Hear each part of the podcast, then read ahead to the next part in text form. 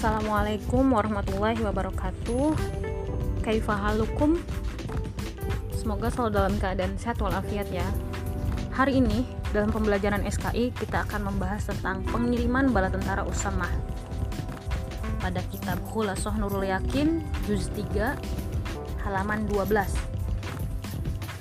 Sebelum Rasulullah wafat beliau telah menyiapkan pasukan tentara di bawah pimpinan Usamah bin Zaid Siapakah Usamah bin Zaid? Usamah bin Zaid merupakan salah satu sahabat yang dekat dengan Nabi secara personal. Ayah Usamah ialah Zaid bin Harisah, pelayan yang kemudian menjadi anak angkat Nabi Muhammad. Sementara ibunya Usamah ialah Ummu Aiman yang merupakan budak peninggalan Nabi Muhammad SAW. Namun Nabi begitu sangat menghormati Ummu Aiman Usamah lahir dan tumbuh di Mekah dalam lingkungan rumah tangga Nabi Muhammad. Karena itu, sejak kecil dia sudah mengenal dan memeluk Islam. Nabi begitu sayang terhadap Usamah, bahkan Rasulullah itu tidak jarang memangku Usamah bersama dengan Hasan juga dengan Husain. Pengangkatan Usamah sebagai panglima perang ini tidak didasarkan atas usia, melainkan dari kelayakan dan kecakapannya karena usia Usamah bin Zaid uh, sebagai komando perang atau pemimpinan perang itu sangat belia sekali. Ada riwayat yang mengatakan 18 tahun usianya, ada riwayat yang mengatakan 19 tahun usianya. Nah, tetapi nih uh, sebelum Rasulullah, sebelum tentara Usamah bin Zaid berangkat, itu Rasulullah sudah wafat Nah, ke mana pengiriman bala tentara Usamah? Rasulullah itu memerintahkan Usamah bin Zaid untuk menuju ke tempat di mana ayahnya dulu terbunuh. Ayahnya Usamah ya, yaitu Zaid bin Harisah. Zaid bin Harisah itu dulu pernah memimpin sebuah pasukan perang dalam perang Mut'ah dan akhirnya Zaid terbunuh dalam memimpin perang Mut'ah tersebut ketika melawan tentara Romawi. Nah, setelah Rasulullah wafat, banyak hal-hal yang terjadi di Madinah ketika itu. Banyak hal-hal yang terjadi di Madinah ketika itu. Nah, ketika Usama masih dalam perjalanan untuk ekspedisinya ke Romawi setelah kewafatan Nabi, permasalahan-permasalahan yang muncul itu bukan hanya dari kalangan nabi-nabi palsu, dan pendukung-pendukungnya, tetapi juga kelompok ingkar yang tidak mau membayar zakat, terus orang-orang yang tidak mau mengakui Abu Bakar sebagai pemimpin. Jadi ketika setelah Rasulullah wafat itu keadaan kota Madinah itu sangat uh, kacau ya. Nah, sebagian sahabat banyak yang mengusulkan kepada Abu Bakar agar beliau mengembalikan atau mengurungkan pasukan tentara Usamah yang diperintahkan Rasulullah itu dan dikirimkan saja untuk memerangi orang-orang murtad. Nah, akan tetapi Abu Bakar menolak. Abu Bakar menolak dan menjawab, "Demi Allah, saya tidak akan menurunkan bendera yang oleh Rasulullah telah dipasangkan."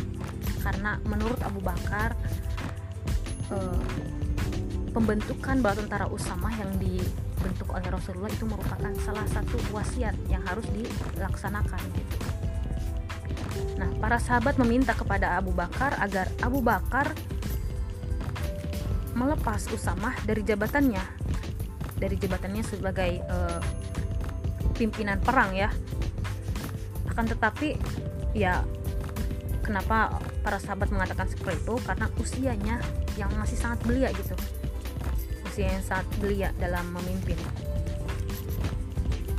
Karena Rasulullah pun nggak semana nggak e, ngasal gitu kan dalam dalam mengangkat Usama. Karena se pengangkatan Usama ini sebagai panglima perang tidak didasarkan atas usia melainkan dari kelayakan dan kecakapannya.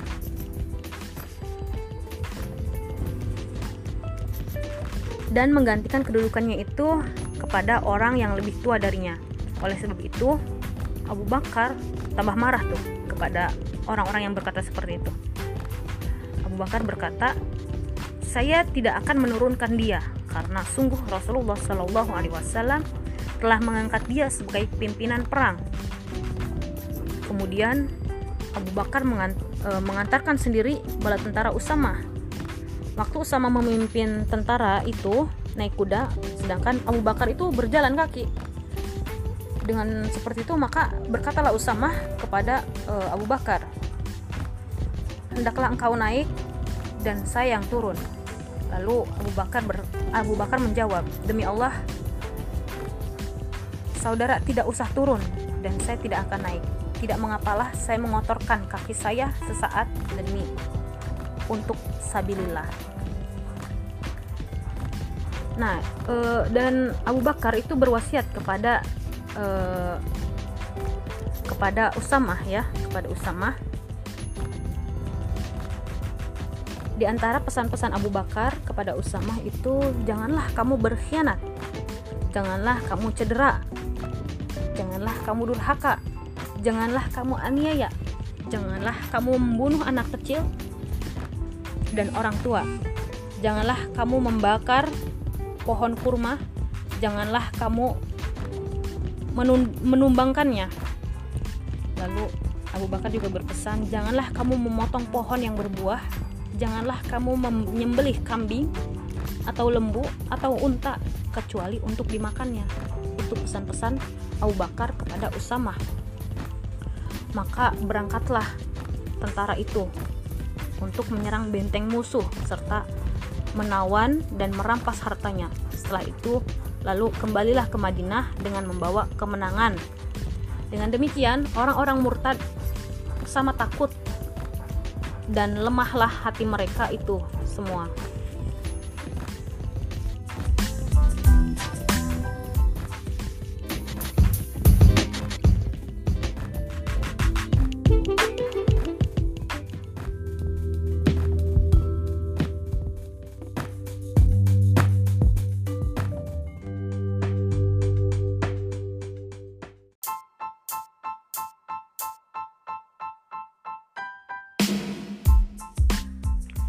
Assalamualaikum warahmatullahi wabarakatuh.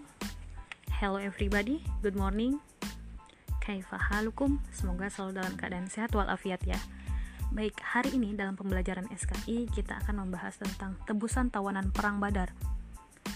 Nah, ada yang masih ingat minggu lalu kita membahas tentang apa? Masih berkaitan dengan perang badar ya Tentang peperangan badar.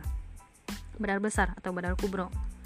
Nah, adakah yang masih ingat? Berapa jumlah tentara kaum muslim juga kaum Quraisy. Ya betul. Jumlah tentara kaum Quraisy itu 950 orang laki-laki. Nah untuk kaum muslimin sendiri itu jumlahnya hanya 313 orang. Nah untuk 70 orang laki-laki dari kaum Quraisy itu terbunuh dalam peperangan Badar. Bahkan di antaranya itu ada Abu Jahal. Minggu lalu saya sudah membahas tentang kisah Abu Jahal dan kematiannya Abu Jahal ya. Untuk eh, uh, 70 orang laki-laki dari kaum Quraisy juga yang tidak mampu untuk melarikan diri dari peperangan Badar tersebut mereka ditawan. Menjadi tawanan ya tawanan perang. Nah lalu untuk kaum muslimin sendiri yang terbunuh itu kan ada berapa? 14 orang. Ya betul 14 orang. Nah akhirnya uh, Rasulullah ini bermusyawarah dengan beberapa sahabat tentang eh, tawanan-tawanan perang Badar ini harus diapain gitu kan. Nah, dari beberapa sahabat ini ada yang berpendapat khususnya dari Umar. Umar ini berpendapat untuk tawanan-tawanan tersebut dibunuh saja. Lalu untuk Sayyidina Abu Bakar mengatakan bahwa supaya tawanan-tawanan tersebut itu dibiarkan hidup tetapi harus diambil tebusan diambil mereka boleh mereka hidup mereka boleh dibebaskan dengan syarat mereka harus membayar tebusan untuk memper, uh, dengan ini untuk memperkuat orang-orang Islam menghadapi orang-orang musyrik. Akhirnya Rasulullah ini mendapatkan persetujuan eh, menda, uh, menyetujui pendapat Abu Bakar ya menyetujui pendapat Abu Bakar dan memerintahkan agar tidak melepaskan seorang tawanan kecuali dalam tebusan kecuali harus ditebus ya ada tebusannya gitu Nah, adapun jumlah tebusannya itu antara 1000 sampai 4000 dirham. Tergantung kemampuan dia. Miskin kayaknya uh, mampu segimana mampunya dia gitu kan untuk membayar. Nah, lalu bagaimana kalau misalkan dia yang tidak punya harta sedikit pun gitu, yang hanya ikut-ikutan aja gitu atau bahkan suruhan. Nah, itu biasanya untuk tawanan yang miskin mereka dapat membaca dan menulis maka Rasulullah untuk menyuruh menyuruh mereka mengajarkan 10 orang anak Islam Madinah untuk membaca dan menulis. Bahkan dalam tebusan eh, dalam tawanan 70 orang laki-laki Quraisy yang ditawan oleh kaum muslimin itu salah, salah satunya ada menantunya Rasulullah yang bernama Abu Ash Abdul Abul Ash. Nah, Abul Ash ini menikah dengan Zainab Zainab ya putri Rasulullah dengan ibunda Khadijah. Karena Zainab dan Abil As Zainab dan Abil As pun selalu hidup dalam keharmonisan ya. Akan tetapi semua itu berubah setelah Nabi Muhammad diangkat menjadi Rasul. Zainab pun beriman mengikuti ayahnya dan memeluk Islam akan tetapi untuk suaminya Abu Abil As ini tidak mau meninggalkan agamanya. Jadi suatu ketika nih Rasulullah dan kaum muslimin itu berhijrah ya ke Madinah. Namun Zainab masih tinggal bersama suaminya karena um, pada waktu itu belum ada larangan pernikahan beda agama. Nah, dalam perang Badar setelah Zainab mengetahui kekalahan kaum Quraisy dan suaminya itu tertawan oleh uh, kaum muslimin, akhirnya Zainab ini mengirimkan uang dan kalung untuk menebus suaminya. Nah, suatu ketika Rasulullah melihat e, melihat harta tebusan dari tawanan Badar tersebut. Rasulullah langsung tertunduk e, sedih gitu karena melihat ya iba gitu dengan keadaan Zainab. Terus juga melihat kalung e, ada kalung milik Zainab yang diberikan e, yang diberikan untuk menebus suaminya tersebut. Nah, Kalung tersebut adalah kalung pemberian dari Ibunda Khadijah ketika Zainab dan Abil bin Abil Ash bin Rabi menikah. Karena melihat kalung tersebut akhirnya Rasulullah teringat dengan istrinya ya. Sayyidah Khadijah. Lalu Rasulullah meminta izin kepada sahabatnya untuk melepaskan tawanan menantunya tersebut Abil Ash dan memberikan kembali hartanya karena Rasulullah tahu bahwa kalung tersebut adalah kalung perhiasan yang paling dicintai oleh Zainab. Lalu Abil Ash dibebaskan dan mengembalikan uh, harta milik Zainab. Nah, di sini Abil As berjanji kepada Rasulullah untuk membebaskan Zainab dan mengembalikannya ke Madinah. Abil As sedih karena Abil As sedih dan tak kuasa untuk mengantarkan Zainab ke perbatasan Mekah. Akhirnya Abil As meminta Kinaana, itu saudaranya saudaranya untuk e, mengantarkan Zainab. Ditambah lagi Zainab ini sedang mengandung ya. Nah, perjalanan e, Zainab untuk ke, ke perbatasan Mekah itu tidak mudah. Banyak sekali rintangannya bahkan sampai ada seorang salah satu kaum dari kaum Quraisy itu menombak perut untanya uh, yang ditunggangi oleh Zainab. Akhirnya Zainab terjatuh bahkan sampai berdarah membuat luka, ya luka lah di tubuhnya Zainab. Dan dari situ juga Zainab kehilangan anaknya gitu kan dalam kandungan. Uh, itu kisah Zainab juga kisah kisah Zainab dan Abu Ash ini sangat menginspiratif sekali ya. Dan akhirnya nanti dia akan masuk Islam. Minggu minggu depan insya Allah saya akan membahas uh, me, akan melanjutkan kembali tentang kisah Zainab juga Abu Ash dan beberapa kisah dari Sawad ya Sawad bin Ghaziyah baik sekian materi hari ini. Jika ada pertanyaan, silahkan bisa menghubungi saya lewat personal chat. Kurang lebihnya saya maaf. Wabillahi taufiq wal hidayah. Wassalamualaikum warahmatullahi wabarakatuh